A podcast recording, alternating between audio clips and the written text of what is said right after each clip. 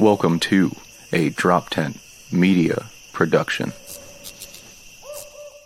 The Porcupine with Adam Nutter.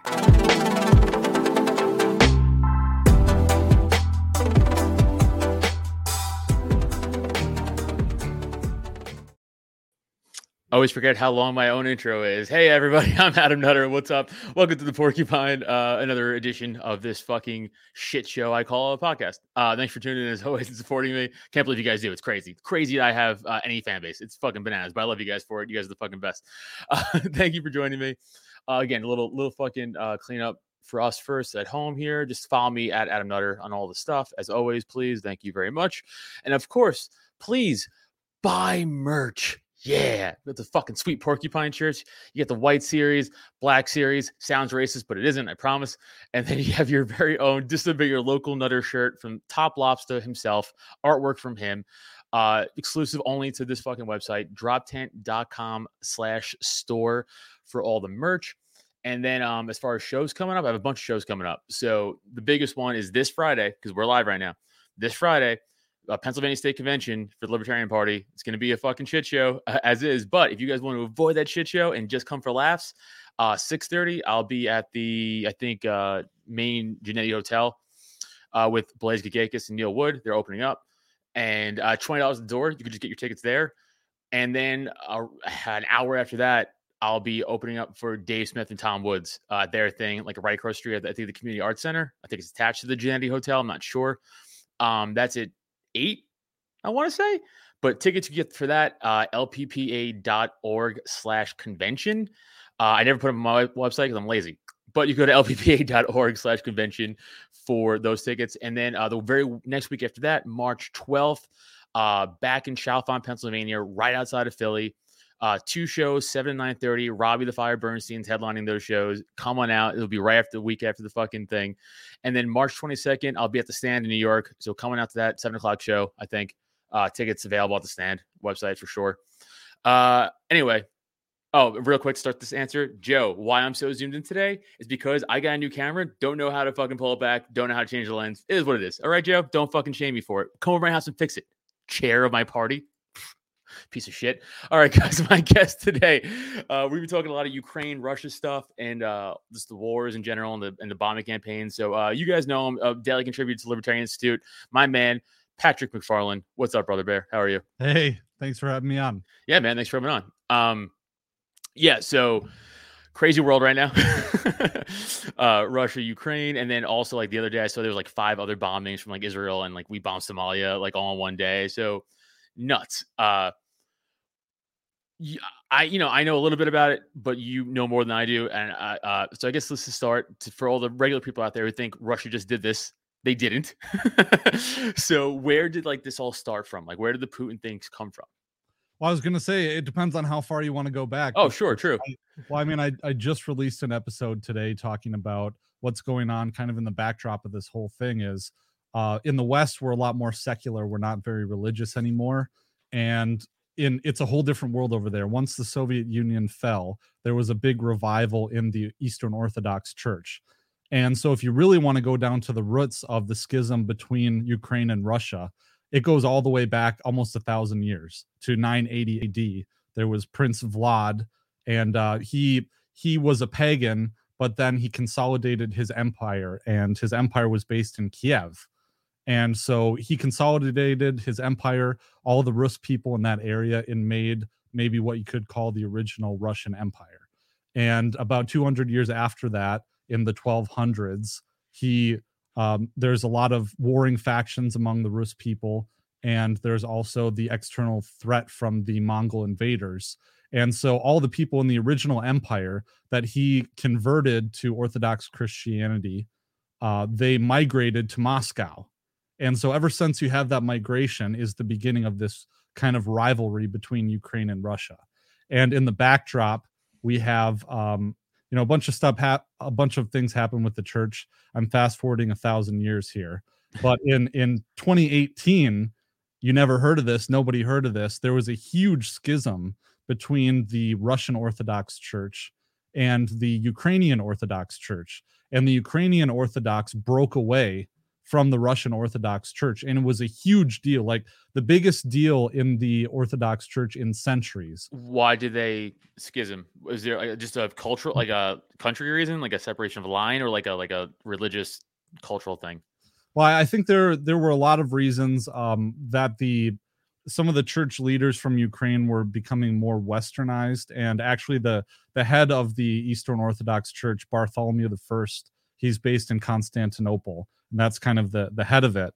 Um, but it was this growing kind of friction between Ukraine and and Russia. Ukraine's been independent for almost 30 years now, and and so you just have kind of this animosity and rivalry building where Ukrainians like to remind Russians that hey, remember Prince Vlad was from Kiev, and Kiev is viewed as kind of like the Jerusalem of the of the Russian Orthodox Church. And so it's a really important thing. And um, Putin himself he he commissioned the construction of a statue of Saint Vlad in front of the Kremlin, and so there's a lot of people making a big hullabaloo about oh you know Putin wants to be the original Russian Empire or emperor and he wants to relive the glory days. And i i think there's more truth to constituting the ancient russian empire than there is to reconstituting the ussr so there was the you know the big long thing that that I've focused on in the last couple days. But it, it's crazy, man. I mean, the speed of information coming in, right. the the fake information is just yeah. overwhelming, man. A lot of propaganda. I mean, uh, how much it's like it's it's wild seeing like real time propaganda happen, and then you think of like World War II when there wasn't Twitter or like any social media, right. and like propaganda took like months to get to you, and you're like, oh shit, they're fucking bombing things in like Germany or whatever, you know, whatever the propaganda was back then. Now it's like you look at a picture, you're like, nah, but that's bullshit. Yeah, right away, dude. I don't know. I posted, I tweeted this out, but there was a picture of like two Ukrainian guys holding wooden guns yeah, I saw that. Yeah. And I was like, what are we doing? like, is this we trying? like, it's just eh, like we're. I mean, I guess my question to you is like, who benefits from propagandizing more in this scenario, Russia or Ukraine? Do you think? Man, that's really tough because I think both sides do, and right now we're really awash with. Because I mean, I, like I don't know, I'm I'm kind of like speculating here, but I would say that the West there's more Western Twitter users, I would think, than there would mm. be Russian Twitter users or people who would consider themselves, you know, Twitter and social media in general. It's not just Twitter, but um, at least where I'm sitting from, I've seen a lot more Ukrainian propaganda, and I think that hey. they they stand to benefit more because who who um all the other NATO nations and nations in the West are full of populations of people whose opinion needs to be won over and I, I would think that uh, you have more users in the West. Again, that's a guess, but you need to convince all those users to pile onto the conflict and to to uh, get involved in the conflict in some way.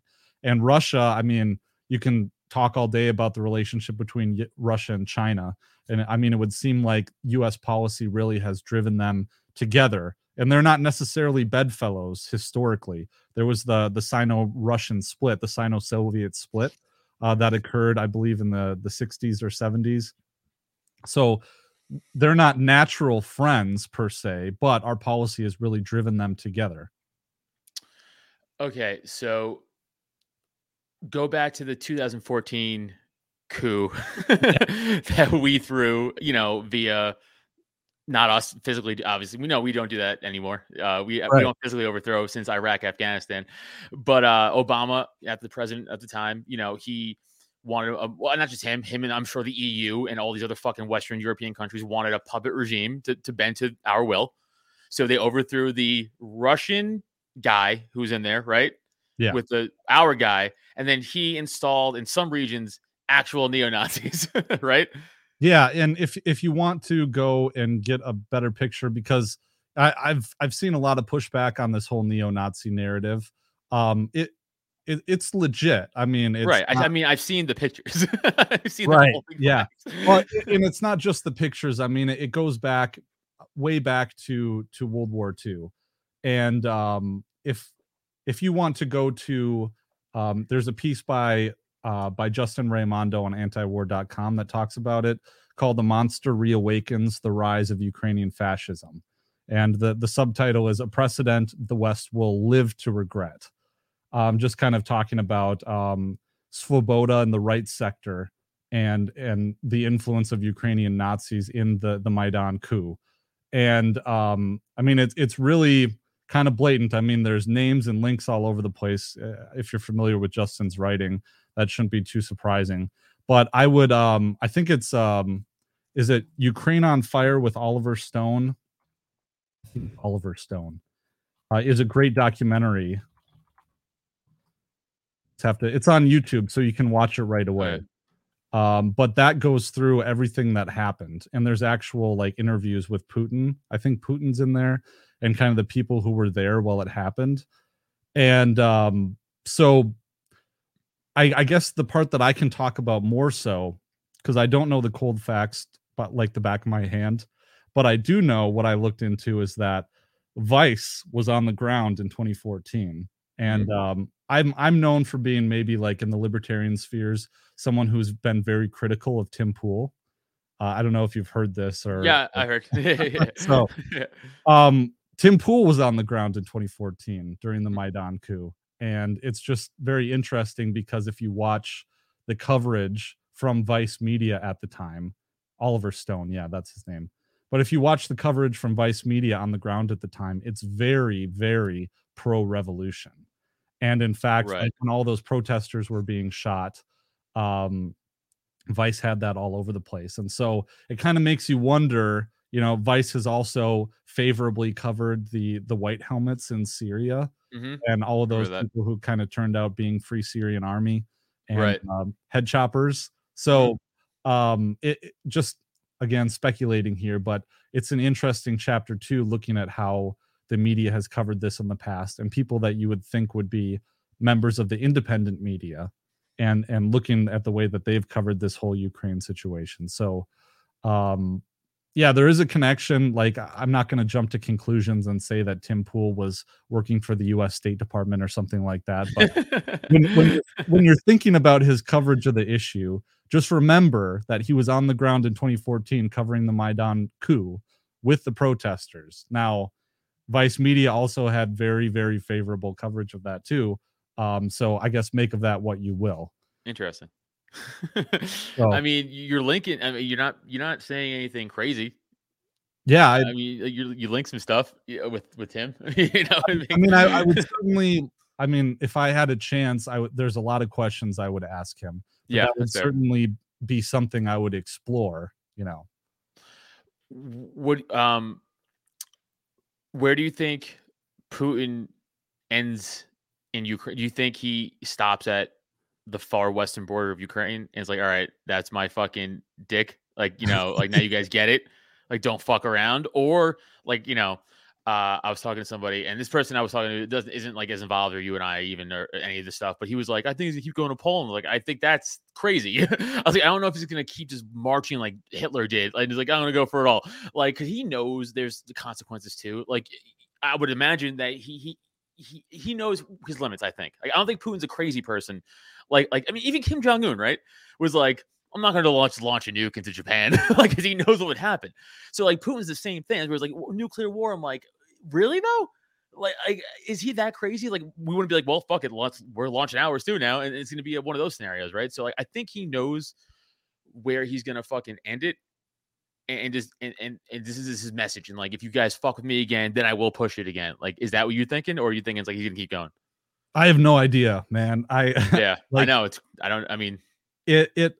I mean, before this happened, I was, I was like a lot of people in the anti-war community. I was skeptical of of the fact that Putin would invade Ukraine, and um, I even pushed back on on the invasion narrative itself. I guess you could fairly classify it as an invasion. Sorry, this is an aside, but but one of my one of my big kind of sticking points was that the media was calling this like an all-out offensive, like Operation Barbarossa or something like right from World War II. And and I mean, it's it is a limited military action. That doesn't excuse what he's doing. I think it's horrible. And right. um, I've I've been really very upset about this since it took place. Um, but I so I didn't think that he would do what he's doing. I thought that if if there was a war in Ukraine, which I didn't write off, I thought that it would be a response to Ukraine invading the Donbass again and and and doing that. And then Russians would roll through. Maybe they would push back a little bit into Ukrainian territory but I didn't think that this would happen frankly. And I was I was I was pushing back on it saying that Ukraine didn't even think this would happen. So I'm not alone in this respect doubting the US State Department who we all know are, are truth tellers. Yeah. um, I I think, and and Kyle Anzalone has kind of postulated this on his podcast. Kyle's the real expert here, but he he's talking about how there's there's a if we're familiar with Zbigniew Brzezinski and in the 1980s, he he wrote in a memo talking about Afghanistan, saying that well we didn't uh, we didn't make the Russians invade Afghanistan, but we knowingly increased the likelihood that they would and um, I have a we have a group chat um, where we kind of discuss these things, and Kyle's in it too. But um, he was talking about, uh, or somebody was talking about how there's Brzezinski accolades in the U.S. State Department right now, and I can't help but wonder if the end goal, the objective of the U.S. State Department, was to get Putin to invade Ukraine so that they could start an insurgency and give Putin another Afghanistan. And and I mean the the um the evidence of this is all over the place maybe not intent but they've been talking for a long time about training and arming a ukrainian insurgency. And um so but when it comes to what putin's motivations are i i really don't know. And i i i really hate this narrative that putin is an irrational actor right? Because That's if- what I'm saying, right? yeah yeah. And and I yeah you're, you're exactly right to say Right. that because the whole west is saying oh well you know you know hitler is putin you know forget all those things about the nazi comparisons to the Right. covid regime hitler is automatically Right, Putin. right, right, right, right. and um well you don't negotiate with putin right adam i mean what Right, do you right, do with or excuse me you don't negotiate with hitler what do you do with hitler You Well, kill Hitler, head right? right? Yeah. So, um, I mean, Putin has been pretty clear about his motivations through this whole thing. Now, is Putin some kind of, you know, Deus ex machina who's going to come down and, and save us from the Western globalist uh, New World Order? No, I mean, Putin. Putin ha- is is a globalist himself. I mean, so it's just kind of a different flavor. James Corbett just put out a really great piece talking about this. How Putin, you know, he's not going to come in and save us from from Western uh, identity politics. You know, he's not going to come in and save us from critical race theory and the degeneracy of the West. He has his own motivations, but he is also part of that same globalist system, uh, just just a different part of it. So um, there could be some truth to his aspirations to return Russia to glory. Um, I would think maybe the old empire. Do I think that? I mean, I don't think that he's going to start a war with NATO countries or anything like that, or threaten Finland and Sweden. He has done that, um, but who who the hell knows, man? I didn't think this was on the table. So I don't know if you saw, but Swiss bank accounts are now freezing Russian assets, which Yeah. is like, uh, uh, which is like, it's like you guys. This is, and and this is what again. I hate the fucking media because they're liars, and I hate the fucking dumb lefties because they're fucking liars too. And you know, if, if like this conversation right now, they'd be like, "You guys are pro Putin." It's like, Right. no, we're, we're just saying like he's a piece of shit. But Right. this isn't just an out of nowhere thing. And there's a recourse here that we are heavily involved in as a country that you fucks don't want to openly admit to.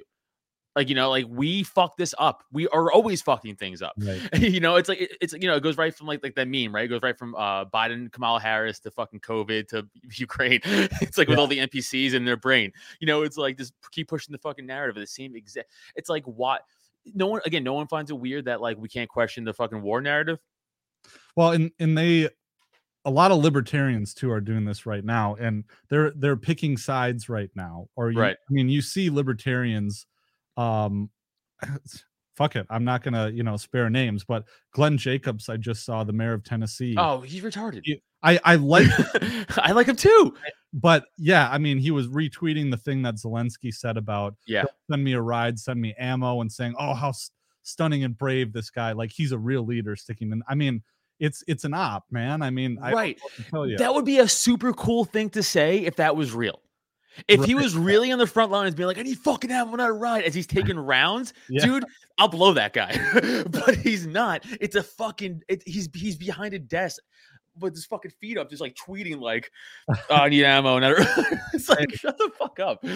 well and they the, the other i mean to pick sides right now to to, Yeah. to try and pick sides right now in this whole thing is i mean we need to be on the side of de-escalation like we are anti-war activists first right. and foremost and it's it's not about picking sides it's about criticizing who fucks up when and and right now we are at a very serious risk of like nuclear war or or at least a horrible worldwide war that is Right. imminently avoidable Right. um, so I mean, there's talks right now about establishing a no-fly zone in Ukraine, Dumb.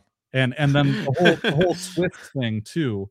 Um, we were talking about that, but the I understand that it's it's a little more complicated than just saying, oh, we're going to ban Russia from SWIFT because SWIFT actually isn't a payment system. As I understand, SWIFT is actually a communication system that facilitates payments Okay. and it's not actually controlled by by nation states it's controlled by member banks so i don't know if it's as easy as saying oh there we go russia's out Right. of swift I I mean, let's be honest. Most of it's probably virtue signaling anyway.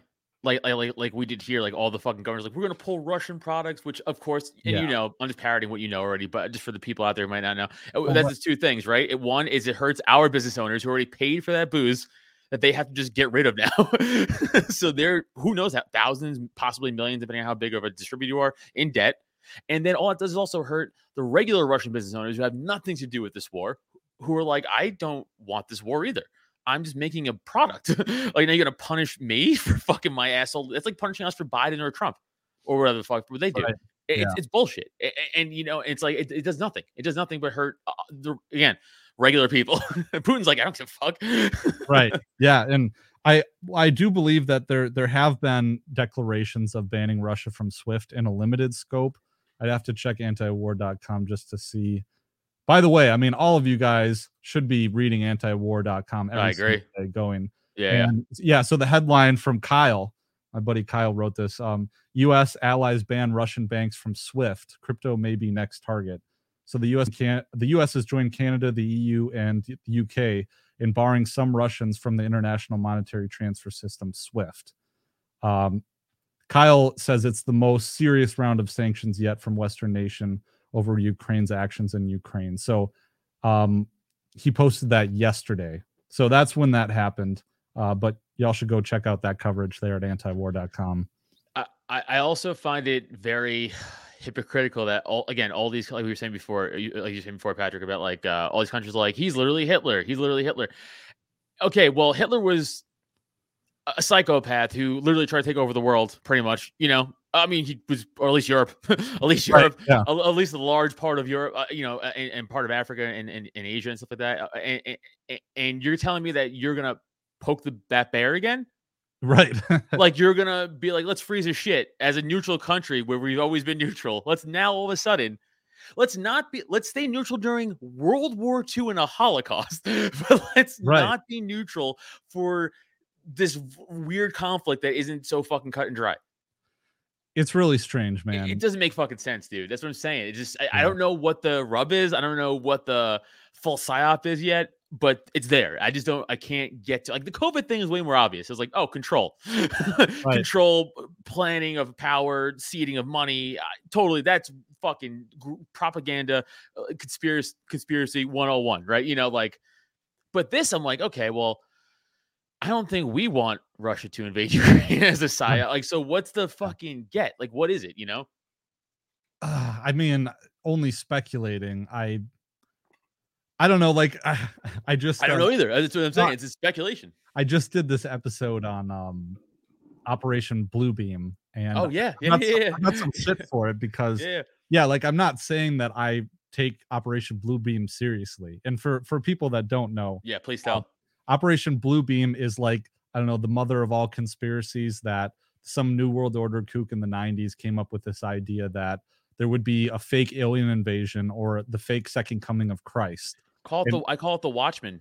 The Uh, Watchmen, right? That It's it's essentially Ozymandias's uh plan, right? Yeah. To- He teleported uh giant aliens from a different dimension and they destroyed and they killed like billions of not bill, like millions and millions of people and we united under one common thread of an alien outside force right in the movie they changed it to dr manhattan but it's the same fucking thing so project bluebeam right is that pretty much where they were going to fake an alien invasion or something like that and then be like look we gotta fucking we gotta unite as one gotta unite, just like Independence Day, man. right So, yeah, and I mean, in my episode, I talked about. uh I don't- Have you heard of Dr. Steven Greer? He's like, yeah of course yeah yeah, yeah. So, I mean, he's funded by the Rockefellers. Like, he has Mhm. Rockefeller connections. His disclosure project is Rockefeller funded, Mhm. and he was pushing this idea, and he's been pushing this idea with with the the lady who was the spokesperson for Dr. Wernher von Braun, uh, von Braun, and he's the not the Nazi NASA rocket scientist. Yeah, you know, th- yeah, he was the head guy over there. Used to, I think, hang the slowest Jews every day, and is like in front of Oh, his. is that what he said?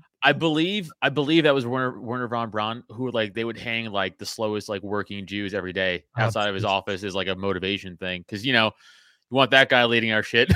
So he, he apparently told this lady in the 70s like he it was a deathbed confession like hey this is what the plan is so when you ask Okay. me what the motivation is right. behind starting a war okay, it's going to be nuclear holocaust right and then at the last fucking second the aliens are going to come in and evaporate all the missiles and then we have to or something like that right that's what's going to happen that's the motivation so dude, ah, it's fucking crazy.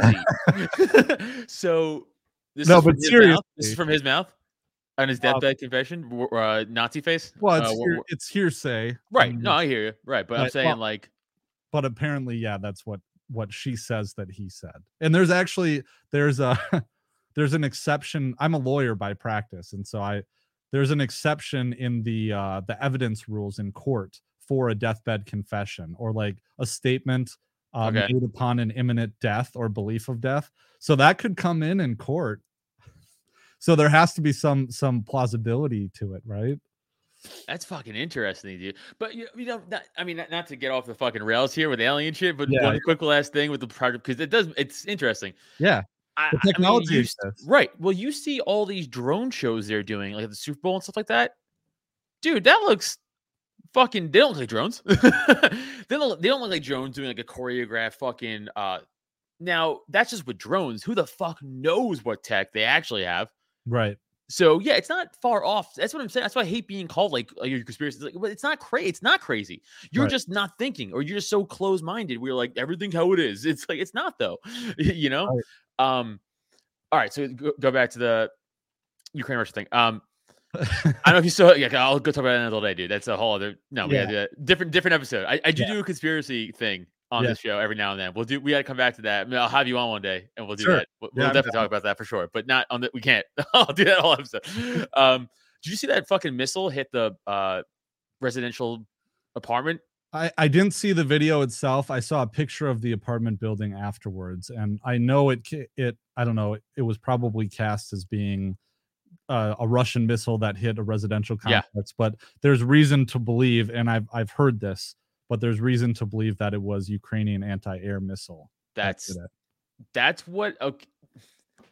If you watch the video, yeah, the angle of the It missile yeah. it has it's like an upward trajectory I see, not so much of a downward trajectory so i think they just shot their own building I, I don't know that's totally again hearsay for what i i'm not a fucking weapons expert i don't fucking know but i'm just saying that's what kind of would look like from my naked eye uh but again perfect tool for ukraine to be like look what they fuck they hit a fucking russian uh, a Ukrainian private residential ta- uh, apartment tower, or and then I also heard reports of like um they're shooting women, Russian, and children trying to flee off of certain. And I go, maybe.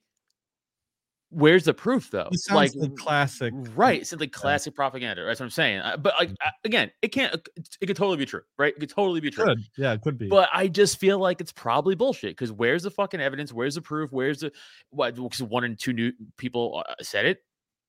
right. Yeah, and uh, I I've covered on my show in the past um, the there was a British uh, a British member of Parliament called uh, Ponsonby. I forget his first name, but he came out with uh, "Falsehood in Wartime" was a, a a famous book that he wrote after World War One, talking about all the lies that that uh, goaded um, you know that goaded the British into war, British citizens, and a lot of them, I mean, one after another. There was this rumor going around in Belgium that the Germans were cutting the hands off of children and babies as they marched through Belgium. Um, there was a story that went around that was reported in all the papers about the the um, a nurse from from Dumfries in the UK who had her breast cut off and she was raped very severely and she I guess had enough time to write a letter back home and that's how the story was recovered. By the Uh, way, saying saying rape severely is funny. It's like I was raped, but I was like it was okay. it wasn't yeah. severe rape. just, uh, you know, I had time to write this letter, and but but the mother of all um, of all of these was very credible reports from the ground that the Germans were collecting the corpses of their dead and melting them down to make glycerin, and they were doing this at a factory in Germany, and this was reported in the London Times. So it, right. it was complete and utter bullshit. But right, right. so I mean, it's a major newspaper though putting out a major bullshit bogus story. That's a, a frightening thing. If if that was true, you're like, what? like if you were a Dutch dude and that and you were like, they're cutting off babies' hands, you'd be like, what the? Fu-? Of course, it's horrified. You'd do anything to either run, get the fuck out of there, or do anything to fight, right? So of course it gets the war drums going. yeah, um, which also leads me to this point, which I find also very hypocritically funny from the same fucking dumb COVID idiots and all these people who are now propagating the Ukraine thing. Where where were you for 20 years of bombing Yemen? right, yeah, Where were you for the Libya thing? Where were you for the Syria that you don't give a fuck about brown babies? You only care about white babies. like you don't give a fuck. Let's be honest. You don't give a shit because we're again fucking Dave Smith's point, right? But like how many millions of babies have died in Yemen from starving to death or cholera, whatever the fuck we're doing to them? Yeah. Well, not us, but you know, because we're kind of boys in Saudi Arabia. It's like you guys don't give a fuck. You you don't give a fuck. You truly don't care about the death. You don't care about babies dying. You care because you're being told to care because you're fucking sheep, which is a fucking beat expression now, but that's what you fucking are. Yeah, and if you approach people about this or challenge them on it or talk about Yemen, sometimes people will actually know what you're talking about, but other times they'll be like, "Yeah, well, you know, the Houthis are being armed by Iran, right?" So, so therefore, just because, and that's not true, by the way. Uh, of um, course, it's just and um, but if you if you get into it, they're they're saying, "Well, yeah, I mean, all this horrible stuff is happening, but." The implication is we have to do it because the Houthis are being armed by Iran. so we got to kill just so many babies. Yeah. and not just shoot them or bomb them. We have to starve them slowly to death. it's like what the fuck, dude? How could I just don't know how the justification in these people's fucking heads to get to that point. yeah I, I i don't know and um it, it's nice i guess like people people's criticism of libertarians. I mean you've seen this even from people who who used to be libertarians like stop living in ancapistan in your head kind Yeah. of situation. But i i think in this we we really can because when you get to foreign policy this is real world stuff. I mean this is where theory meets practice. And um it it's a very delicate balance to play uh, but at the same time from its foundation it's really easy right? I mean you can say we're going to condemn bullshit on both sides right we're not going to be apologists for putin but say no he is a rational actor he is someone who in you know has stated his motivations in the past it's not okay that he went forward and started attacking all of ukraine um, but at the same time you know we can condemn nato and maybe we have more of a place to condemn nato in the west because we're part of it Right. You want to uh, speak on a little bit of why NATO sucks? NATO sucks. Yeah. It's an outdated institution. I Yeah. mean, it was created to counteract the Soviets during the Cold War. And then once once uh once the Soviet Union fell, NATO didn't disappear. And then so over and over again there have been promises uh from the West and from NATO not to expand NATO east eastwards, not one inch further. This was promised over and over again. And um now NATO is messing around in Ukraine. And I think the biggest the biggest concern that Putin has seems to be the deployment of these missiles that Scott Horton talks about all the time. Mhm. That there would be, I think they're Patriot missiles, but they're dual use uh, missile systems. So they're So sold, attack, offense, and defense. yeah, they're Okay. sold as being some kind of a, you know, I don't know, some kind of a iron dome or something that would protect the west from russian missiles but they can also go the other way they can also shoot out offensive nuclear tipped warheads and once you put them in ukraine you can hit moscow within 5 or 10 minutes and that wouldn't give that would give us first strike capability which really would upset the balance Yeah, which is again another thing when you tell people this, it's like I, I'm not pro Putin. I'm just telling you guys, like, imagine if Russia in like the fucking 70s just took out like Toronto right and just started moving missiles into Toronto. Like literally a hundred, uh, not a hundred, a, a couple, a hundred miles, fuck, a thousand miles, uh, uh, not a thousand, hundred miles uh, from New York City. right Like, uh, I mean, it's like, how would you guys feel? You do feel okay that, that you have a foreign country who took out a part of another foreign country that, doesn't like us on our literal literal border? I mean, of course, you would be freaked out. It's the same thing with the whole Iran, you know, the whole the whole Middle East nonsense of like they hate us for our freedom, or like the- like they hate us because we wear bikinis and like like no man, they hate us we bomb their fucking children since the fifties. right yeah That's why. Wouldn't you guys be pissed if we had American babies in hospitals being blown up for 80 years? like, would you not be well, not 80, but you know, 60 Right. years? What the fuck? Like, would you not be bummed out or, or mad or like want to retaliate or fight back? Of course you would.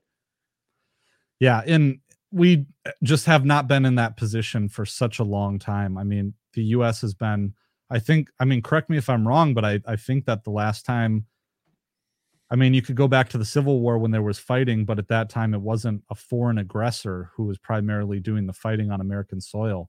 You might have to go back to the the 1812? 1812 is what Yeah. I'm thinking. And um, so we just have no idea. I mean, it's been so far removed from our generations that just doesn't register. Well, that, that's why it's funny. It's like uh, all these fucking like TikTok. It's like I stand with Ukraine. It's like you would fold in three seconds if Yeah. this happened here in LA or like wherever the fuck. Like you don't know. Like you don't know shit. Um. Also, how many bad takes have you seen by just blue check marks? It's. I mean, it's like this is like.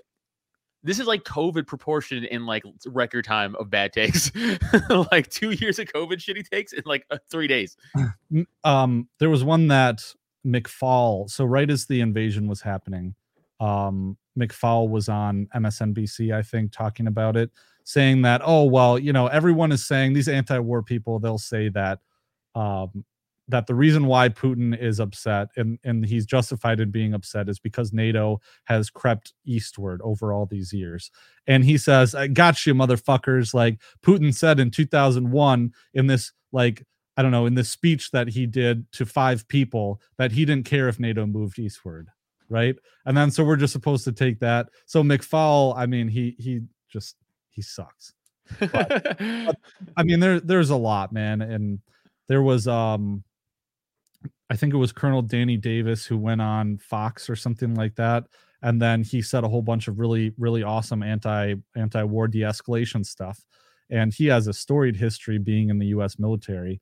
And I think Trey Gowdy was on Mm. and they brought on some some bimbo talking head who was like actually i'd like to co- correct a whole bunch of misrepresentations that danny davis came on and said. A real american hero you know? Not that that makes him right just by by um you know factor of being an american hero and being in the military but um it sucks. It just the the amount the amount of propaganda and the speed at, at it of it uh i think glenn greenwald had an article saying that it was just disturbing um haven't seen it since 2001 and uh it's it's just very concerning for the escalation in the way that we're going right now Yeah, no, I, I I put out a tweet today and I was like, um, like after everything we know about 9-11 and Iraq and Afghanistan and COVID, etc., like for if your take is truly just still like Russian bad, like you're fucking retarded. Like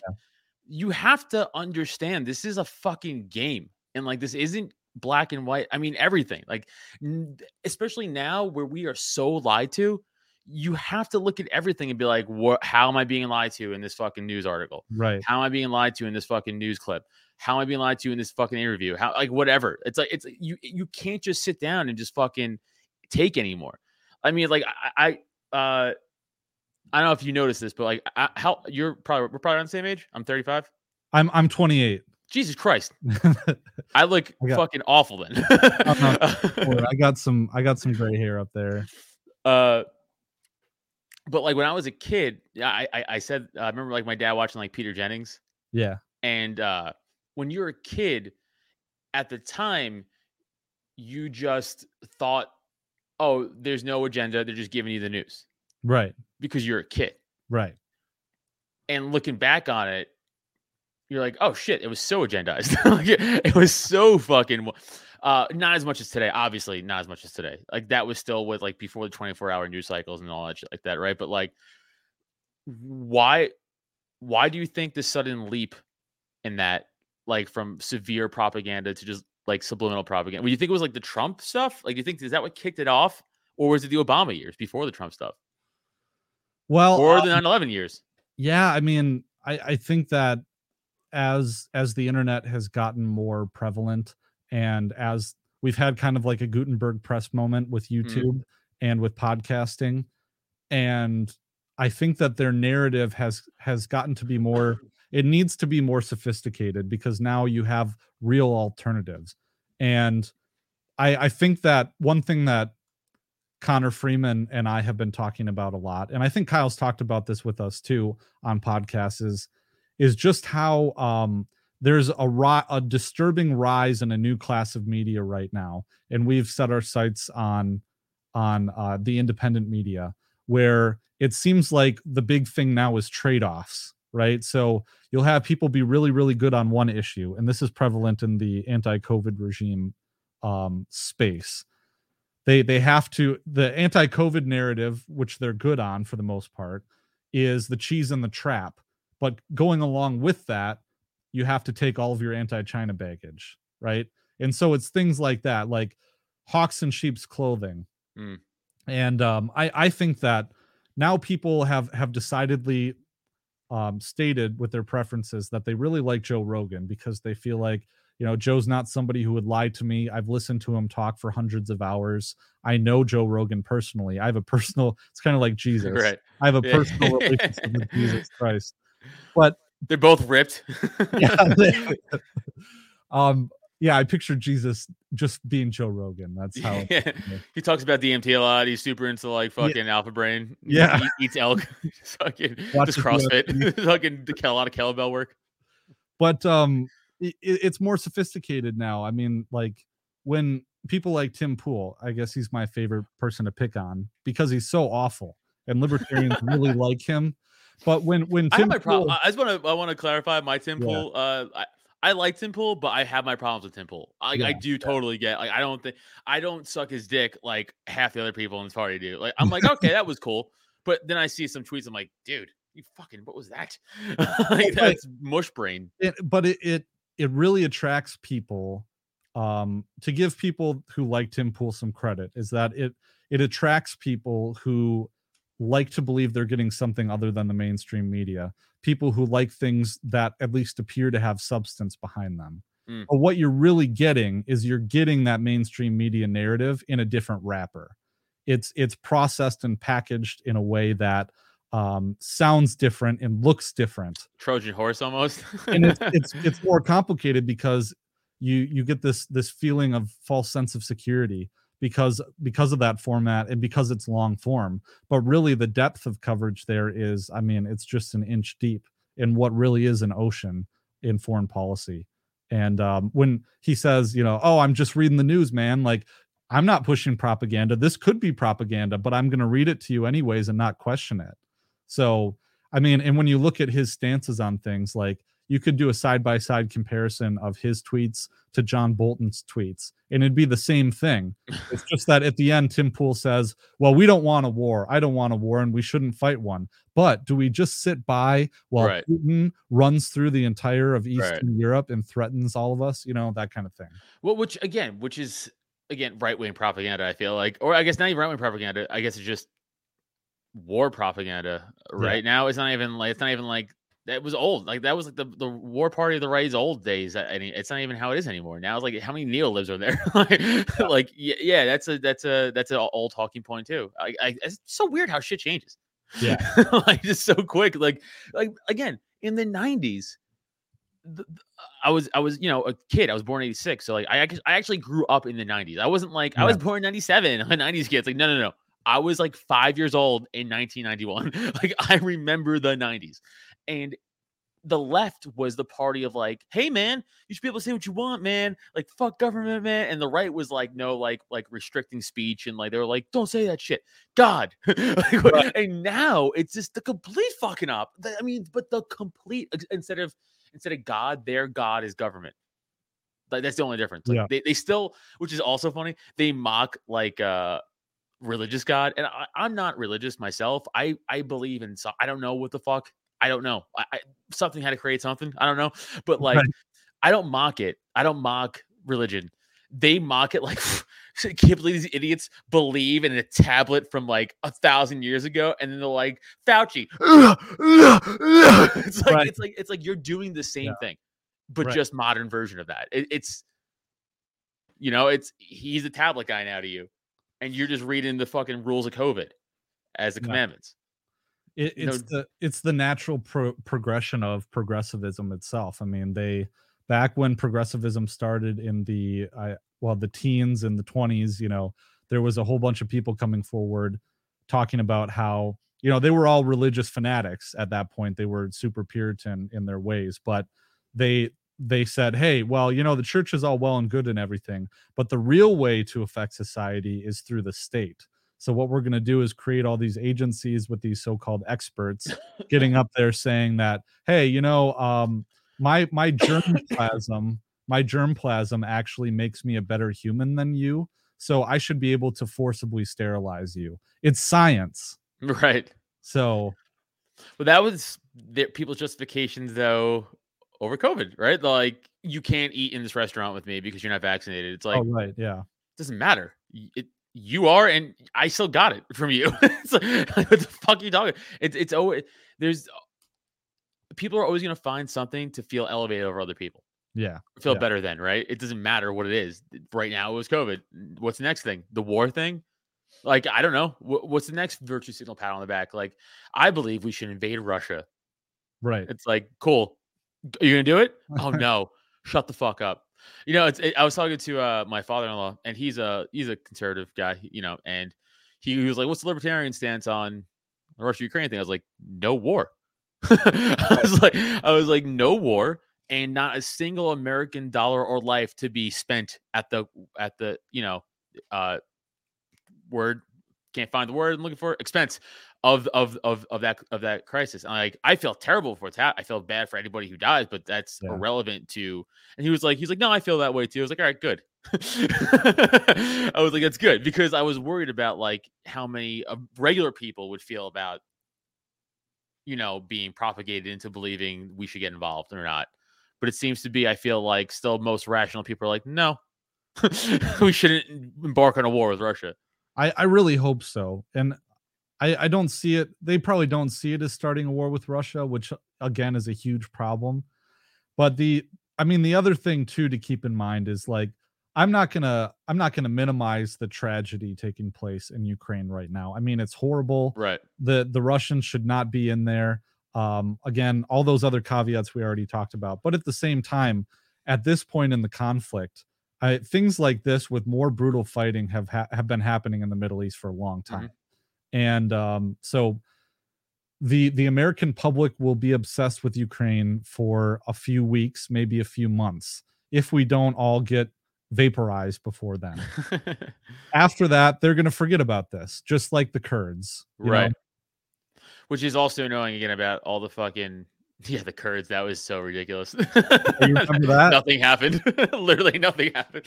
And remember those motherfuckers on CNN were showing the gun range footage from Yeah. Kansas? Yes, yeah, And I was like, and again, if you just know basic, like if you even seen real warfare footage, you're like, there's not that many tracer rounds in real war. It's like one every like 30. ra- It's not like every fucking. It's like it looks like a movie, guys. Like you really think this is real? Like no, it looks like a show. Like of course it looks like it.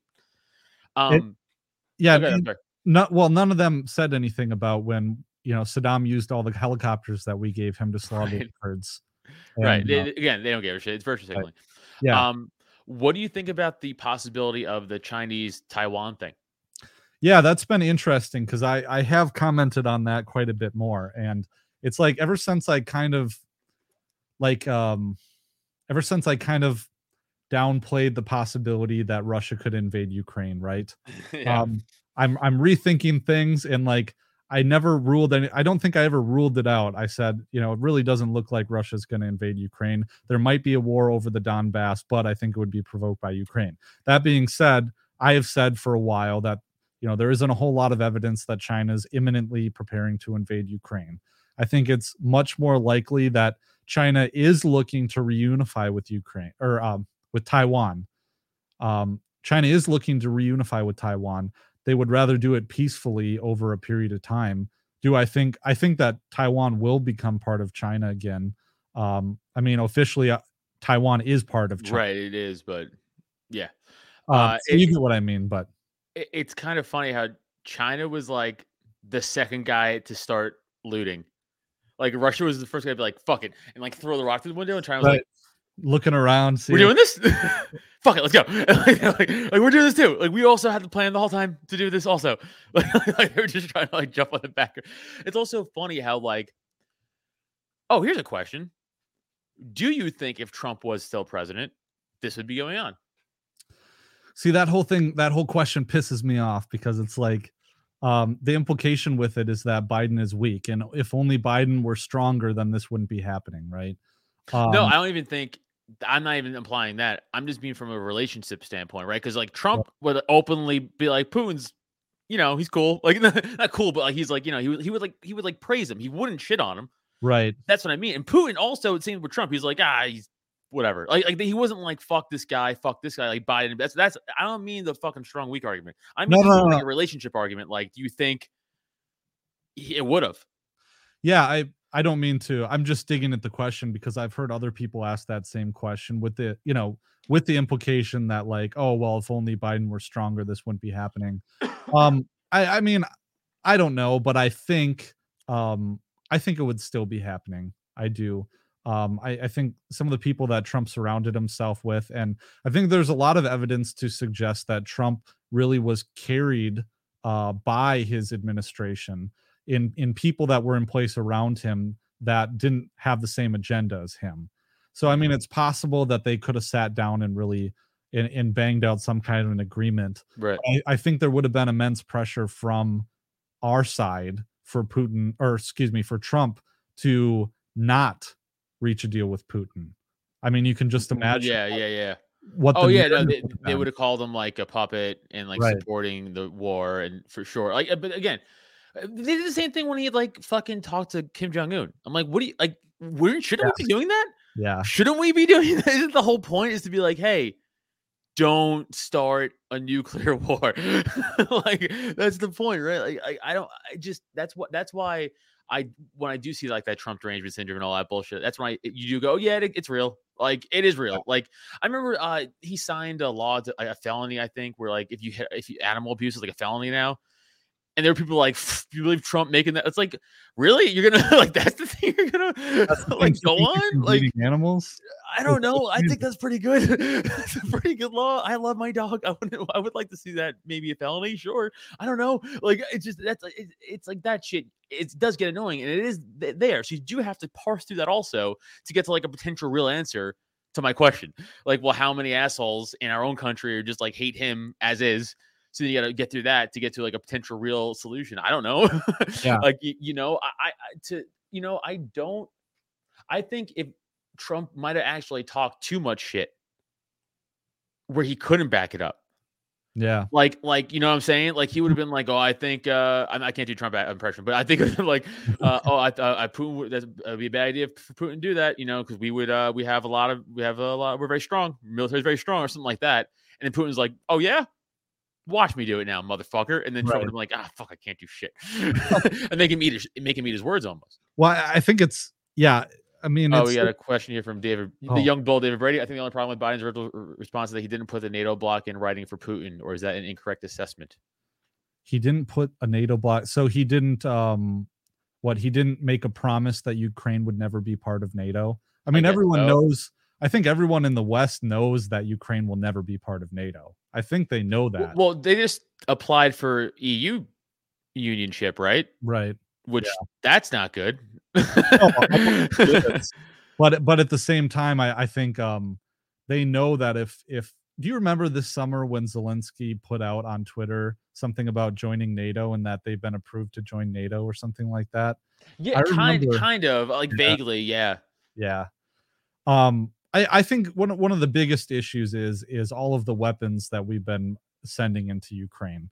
And this is what concerns me for Taiwan too, is is that you have um, you know, military think tanks. I think the Project 2040 49 Institute that's helping to sell all these weapons and funnel them into Taiwan. Uh, funnel all of the the U.S. military drills, both in in Eastern Europe and uh, in the South China Sea and around those areas. I think that that really contributes to a lot of this uh, brinksmanship and a lot of this this animosity between both sides. And I mean, those things have been ramping up no matter who's in the White House. Right. And and that's a huge part of of the crisis that we're in right now. If China goes into Taiwan, I guess again, nothing happens.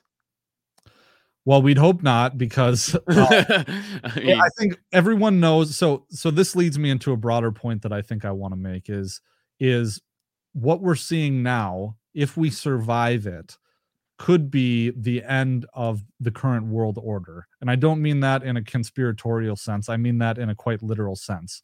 Right now, there's a unipolar world where the United States is the global hegemon. What we're seeing is an impotent NATO in an impotent Western civilization yeah. that is having knows it's out of bullets and it's kind of desperate for power. I think that our civilization has been eroding from beneath us and they're they're desperate and Putin and Xi know this. And I think that they are at a point where they're so pissed off by being bullied around that they're going to call our bluffs. And I don't think that they have aspirations of being the new world hegemons, but I think that they no longer would like the US at the top.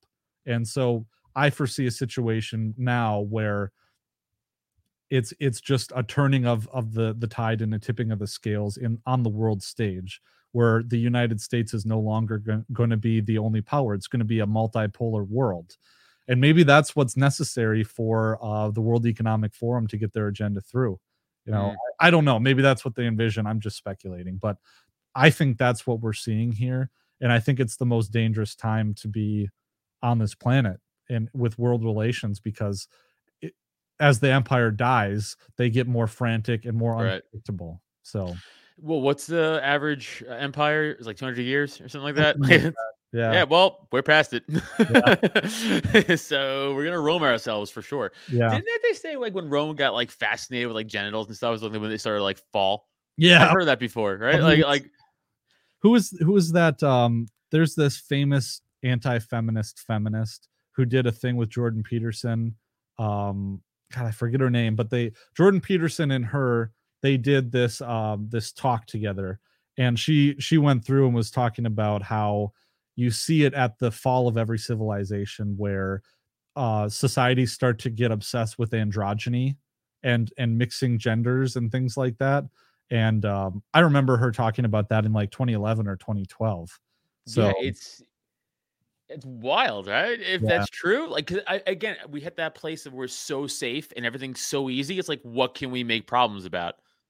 Oh, what bathroom can I use? Fuck Right. you. Yeah. It's like, I'm like not- uh, go work in a field, you fuck. Like, you, you know, it's like, it's like, uh, yeah, that's very annoying. I got a question from David Brady. Can Patrick touch on the nuclear weapon proliferation movement with Reagan? yeah, um, you know, my understanding is that there there was um there was a nuclear deal in place and uh and again I haven't studied this as extensively as maybe Scott, of course not, but Yeah, of course. Kyle. But my understanding is that there there was a nuclear weapons agreement in place, and um, that we got out of it either during the Obama administration or the Trump administration. If it's the Trump administration, it would push back on this narrative that if only Trump were in office, then we. It's not the Right. JCPOA, is it? Um, no, that's the Iran nuclear deal. Well, there, but um, you know, geez, who's that guy that Scott has on who who was the Russian um He, he um Oh, uh, you know he he was the head of the Soviet yeah, yeah, for the CIA. Ray McGovern. yeah. Ray yeah. was Ray was talking about how back then we actually had diplomacy that made sense, right? Trust but verify.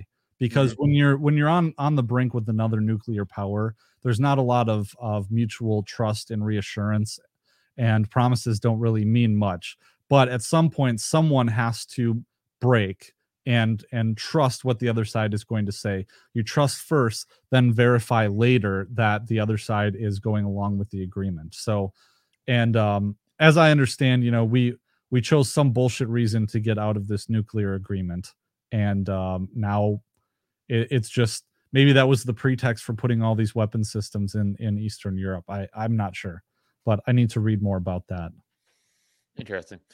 Yeah. I let's touch, let's touch on taiwan again because Yeah, sure. um the I, I don't think that an invasion is imminent, and um, Xi was actually uh, urging Putin to settle the Ukraine situation in talks with Zelensky.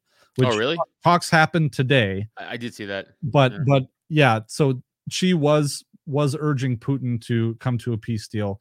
Now, I don't know if that is signifies what his real intent is, uh, what China's real intent is. I do know that China refused to condemn the operation in Ukraine. I believe. Uh, but I think that if Xi is urging Putin to end the conflict, that probably means he's not planning on launching an invasion on Ukraine or uh, Taiwan. China's like chill. So Chill. We do it, Right, yeah. and we won't have two countries doing crazy shit at once. Everybody could chill out. And so every everyone was saying that oh it'd be perfect for that, but I mean it's a it's a it's another non-starter. Like of course we can't get into a shooting war with China. China has this I think the third most nuclear weapons in Mhm. in the world. Um, they would they would wreck our navy. I mean, you're talking about trying to conduct a war across the Pacific Ocean. They have long range ship busting missiles that would take out our aircraft carriers before our planes even got in range. And um, so, but on the other side, Taiwan, um, Taiwan is an island nation. The entire side that faces China is is rocky. There aren't a lot of beachheads there that you could do a real invasion landing on, a la D Day. Right. Um, it's been training for decades to repel an invasion, and uh, they've been setting up missile emplacements all over the place. Do Taiwan they have has, like a standing army? they do, however, it's not huge. I gotta look it up. Yeah. I'm g- continue I look this up. Sorry, good. Well, so so they have all those things, and if if China needed to, I don't know, they couldn't really sail around Taiwan to get to the other side. That works better for an invasion because they just get shot up with missiles. Um, but uh, they're uh, Goldstein. He's a guy uh, from Defense Priorities, a contractor who's former former Navy War College.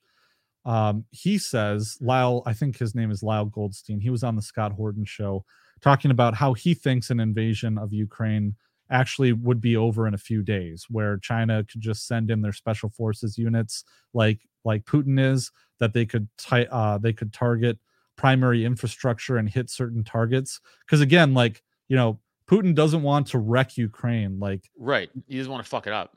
and and the same thing with with Taiwan. I mean, you're I- you- I'm looking up their shit right now. yeah. They're actually they're not to be fucked with. So their total military personnel is 1.6 million.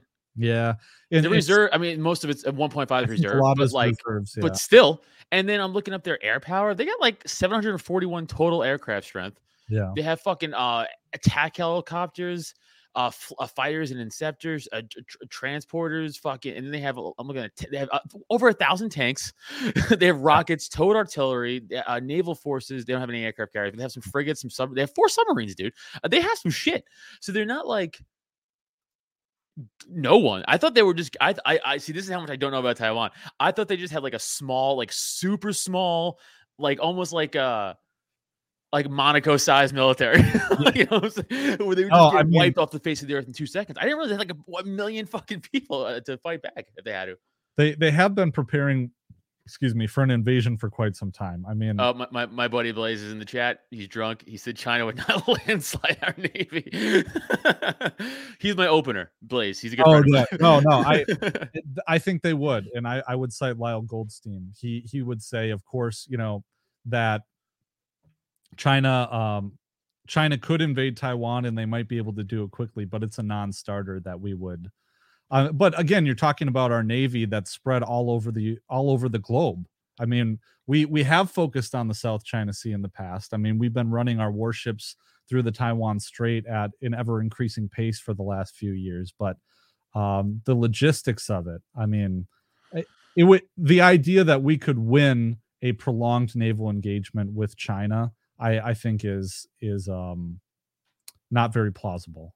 I, I I mean I don't know right? I mean it's it wouldn't be it wouldn't be easy right? Like if we did win it would be like a fucking to the wire yeah. or to the nail type of fucking win. Um I I know they have a obviously like the largest military in the world like but like they're not it's like the training it always comes down to training and, and, equipment too and I know like I know they have a great uh, navy but I think I believe I could be anybody out there correct me if I'm wrong but most of our shit is better than their shit like when it comes to the military. Except I again they they special like they they push all their shit into the navy, but like our ground stuff is like better. We're better trained. We're like we're better all that shit. So if we got ever against like a ground war, like we would probably win at a heavy cost, but we would win it. Yeah, like, yeah. Well, you know. I, I yeah. think I think even even while Blaze would probably agree with me that we never want to fucking find out. No, he would agree with you there. Yeah. I could I could go I could die an old man without knowing. Yeah, for sure. We definitely don't want that. Uh, yeah, he just he just said this. He's fucking. I think they will. He wrong though. That's cool though. No, um, but yeah, he's a he's a dumb comic like me. Don't listen oh, to him. No, no I, um, yeah, but no, it's good to get some pushback on this because you know I was I was saying that I don't think Putin's going to invade invade Ukraine. So yeah, um, no, well, that's what I'm saying. And it's, it's fair to say none of us are experts. Oh, right. Literally, none of us are experts. This is just you know we're I, we're all just a little educated on this. I would say more than the average person. So you know this is just our takes, and again, all opinions. a lot right. of this is opinions. A lot of this is just historical stuff, but yeah, if anybody's listening to this, like that's what's going to happen. Don't. Are you guys serious? Don't come to us. We're just fucking around. one one thing to keep in mind is I think that the the U.S. military is is very bloated. I think that we spend, yeah, we spend a lot of money, but does that really get us returned value? Yeah, here you go. How about no war? Yeah, so, yeah, yeah, yeah. So he gets it. Um, but but yeah, there's a lot of bloat. I mean, war decided in Call of Duty. we got we got our F-35s that we've sunk yeah. Billions of mm-hmm. dollars mm-hmm. into that that they don't even fucking work. One hit, right? One hit the runway in in China. It, I saw, I saw, that. I crashed into the ocean, right? Yeah. and, and, then there was a big, uh, there was a big battle, like capture the flag to see who could get to the wreckage 1st mm-hmm. So, um, actually, Corbett had a great piece about uh, the Chinese military equipment. Uh, I think it's called China's suspiciously looking American or China's suspicious American suspiciously American looking military or something, talking about how China actually has a bunch like all their weapon systems are American. And and there's stories about like Israel selling oh yeah systems to China. Sure. But oh, oh yeah, no, 100. percent I remember back in was it 99 when they shot down the U two spy plane. Yeah, over, the, uh, they, and then they were we're like, hey, give it back. They're like, okay. and he just like took it apart like from fucking you know, front to back. It's, like here, here's a fucking sheet metal back, you fucking cunts. And we're like, ah. it's all full of fucking embarrassing things for us because I mean that yeah. it wasn't only that. There was a nuclear submarine, I think, over the yeah. fall that crashed in the South China Sea. And they were afraid it was leaking radioactive material. You had like, that was a Russian one, right? It was a, a US submarine. Oh, I thought that was a Russian sub that crashed also or maybe there was also a Russian sub that crashed. Might have been ago. a different time. Mm-hmm. Yeah. But this was just that's not great. That we have a lot of nuclear subs just crashing into the ocean. right. How about that? That just sounds great. Also, can you no? If you're in a submarine and it goes down, you're just dead, right? Yeah, that would suck. Fuck, dude. Yo, fuck that job. Hey, at least you die. You'd probably die instantly. How about this? Um, you know when the Challenger exploded, Mm-hmm. They were mm-hmm. talking about how the astronauts probably lived long enough to fall back to the earth.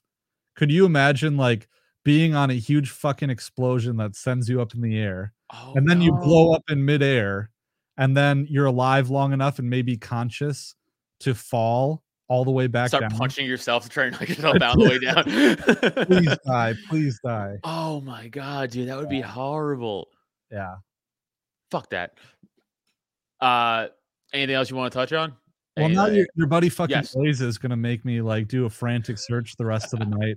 oh, he was popping off. Actually, let me go back up to what he said. Uh, try and there you fortify my position. So we would win for sure. Their naval capabilities are nowhere near ours, along with the fact that it's not like carriers run around alone. They have an entire battle group and around the carrier, and we have a new class of carrier that no one else can contend with. LOL. Yeah, yeah. LOL. No, no, but I said that they have hypersonic cruise, like they have hypersonic ship busting missiles. That are, Also, who the fuck knows what we have to? Like, you know what I'm saying? Like, we don't know what the fuck Okay, we have. Like, like you know, they, like they.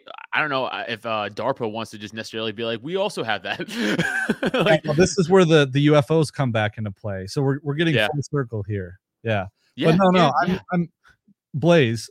Like, uh, what about the hypersonic missile things, right? I mean, they're Lyle Goldstein. I'm not just talking out of my ass. This is what he says: is that these missiles are they would hit the U.S. carriers before our planes would even get in range. But again, I'm sure that might be. I'm sure that's a thing. But again, who who who the fuck knows what we have and don't have defensively, even yeah, or offensively? It's like who again? I, we, no one knew we had a nuke till that shit hit fucking Nagasaki, dude. that's true. yeah. and they were like, "What's that fucking cloud?" like no one knew, right? So who I- the fuck knows? today today i was seriously looking at the united states guidance for what to do in the event of I know you're gonna say, incident. but go ahead. Yeah. and, oh, and, and- and- no, yeah, and they recommended the COVID mask thing. yeah i saw that Yeah, okay, I think that's what I was talking about. I, I had a chuckle about that but i was actually legit reading it because i was like oh, well oh, what's what do they say to do? Uh just you know after the explosion happens get in like get inside as soon as possible because the fallout comes within 10 minutes. So get into like a, a structure that has concrete walls and stuff like that. And then don't touch your you know touch your orifices don't touch Right. anything but then take a take a shower or something as soon as possible to get the radioactivity off of you.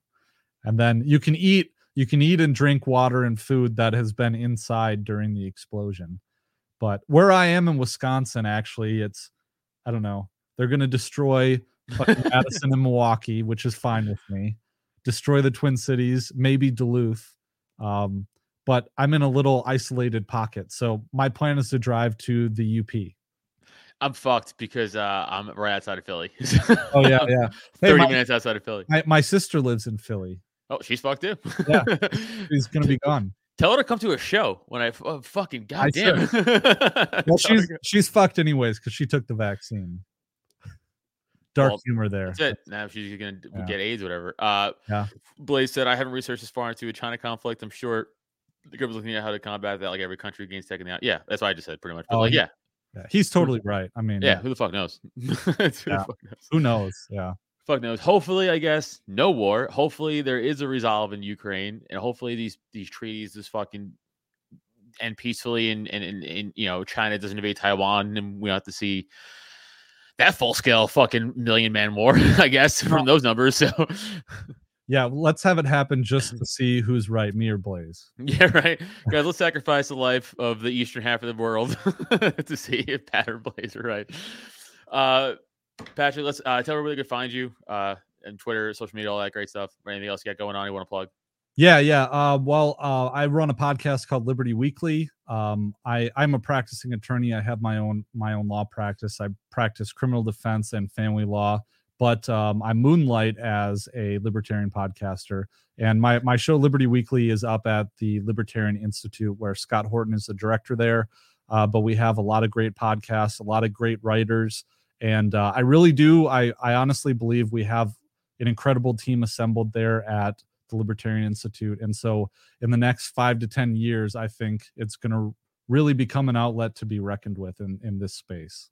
Yeah, all you guys fucking rock solid. And antiwar.com for everybody out Yeah. there who doesn't know what that is, please go to that website. Like you said earlier, every fucking day. I check it. I, I hit it like once a day, like what's going on at antiwar.com. Yeah. I'll just fucking scroll through when I'm yeah, when I'm dicking around. Uh yeah, it's it's great. All you guys agree. Obviously the man Scott Horton, who I'm his uh punch up stand up comic writer. I don't know if you knew that, but I wrote uh, yeah, I helped him write uh, for the Tom Woods roast. Oh, you did? Yeah, yeah. Yeah, Yeah. I helped No, that that. was a good That was a good bit. Like there were some belly laughs in there. Yeah. Well, he uh the opening bit where he said, um, do you guys see that video of the super handsome bearded guy beat up that old man? You, it's like, I'm sorry, that was just my debate. That was my that was my line. that That's was my awesome, joke. I was like, Scott, I'm telling you, this is gonna crush. I'm did, telling you, dude. it's I mean everything. Yeah, it was Yeah. it was real solid. No, Scott's the fucking man, dude. Yeah. Uh, uh, Pat, thank you so much for coming on. And again, you got to come back on. We do the conspiracy episodes, our Project Bluebeam and aliens and shit like that. yeah, we'll do that. We'll do that. Yeah, no, for sure. But again, open invite to any time you want to come back on and shoot the shit. More than welcome to. Uh, this is awesome. Thank you. And for you out there, please go buy a shirt. Go buy a shirt. Go buy a shirt. Go buy a porcupine shirt. There you go. Go buy a porcupine shirt. Get your very own porcupine shirt. Droptent.com slash store. Again, artwork from Top Lobster for one of the shirts. Disobey a local nutter shirt. Then you just have the porcupine, just a logo uh, for the podcast. Go get it. Uh, super comfortable shirts. And again, come to shows. Droptent.com slash events for tickets and all that shit. And uh, I'll be actually, we're doing uh, another, ep- ep- uh, excuse me, an episode tomorrow night with uh, Caleb Brown. We're going to talk uh, religion and, and libertarianism and if how those go and don't go together. So it's gonna be interesting. So Right tune in on. on tomorrow, and uh, thank you for tuning in. Uh, peace out. Thanks for listening. Find Adam on social media Twitter and IG at Adam Nutter, or Facebook and TikTok at Adam Nutter Comedy. And for podcasts and merch, check out www.droptent.com. Don't forget to rate, review, and subscribe so you never miss an episode.